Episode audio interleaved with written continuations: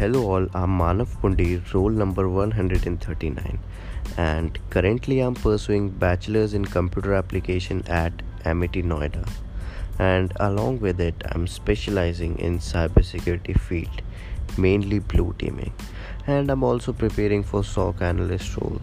So the topic given to me was dark web. So in simple term, it's a part of internet that is not visible to the naked eyes.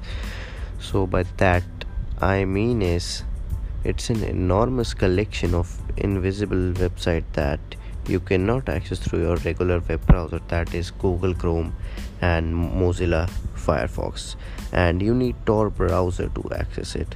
And personally, I started surfing dark web in class nine because it fascinated me and I explored many things there. So some people say that dark web is ninety-nine percent of the internet and some say it is ninety-four percent of the internet. So this topic is kind of debatable because we really don't know. So now you must be wondering that what does dark web contain? So it has leaked databases, for example Domino's database and all that you can buy. You can also buy guns, drugs and all kind of illegal things. You can also hire a hitman or a hacker.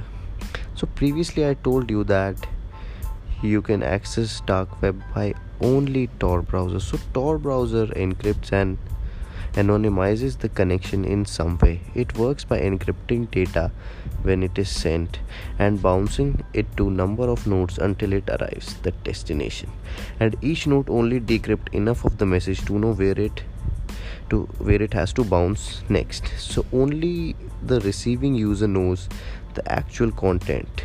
This successive peeling back of encryption layer has inspired its name, that is Onion, and because of high anonymity it earned a reputation for all sort of activity, whether illegal or legal. And believe it or not, the Tor browser was invented by U S Navy to protect this sensitive military communication. And although the U S government is busy trying to catch those who use Tor for nefarious purposes, there are also a lot of noble uses for Tor and other darknet as well. They can provide protection to human rights activists and oppressive nature nation people with fringe political views or outside societies. Mainstream, those hiding from abusers, whistleblowers were just focused on privacy. In an age where people are concerned legitimately about surveillance, so with the continued growth of our social media and cloud storage and an online communication that is increasingly aware of threats to privacy usage of the deep and dark web, we should continue to climb rapidly. Now you would be thinking that is it legal, and if it is, then how can someone do transactions? So the answer is yes, the surfing of dark web is legal, but doing bad things there is illegal. And for payment, mainly cryptocurrencies are used. Cryptocurrencies are digital decentralized assets. They are used as a mode of payment because it gives anonymity and no one can track the person who has made the payment. You can also learn skills on the dark web.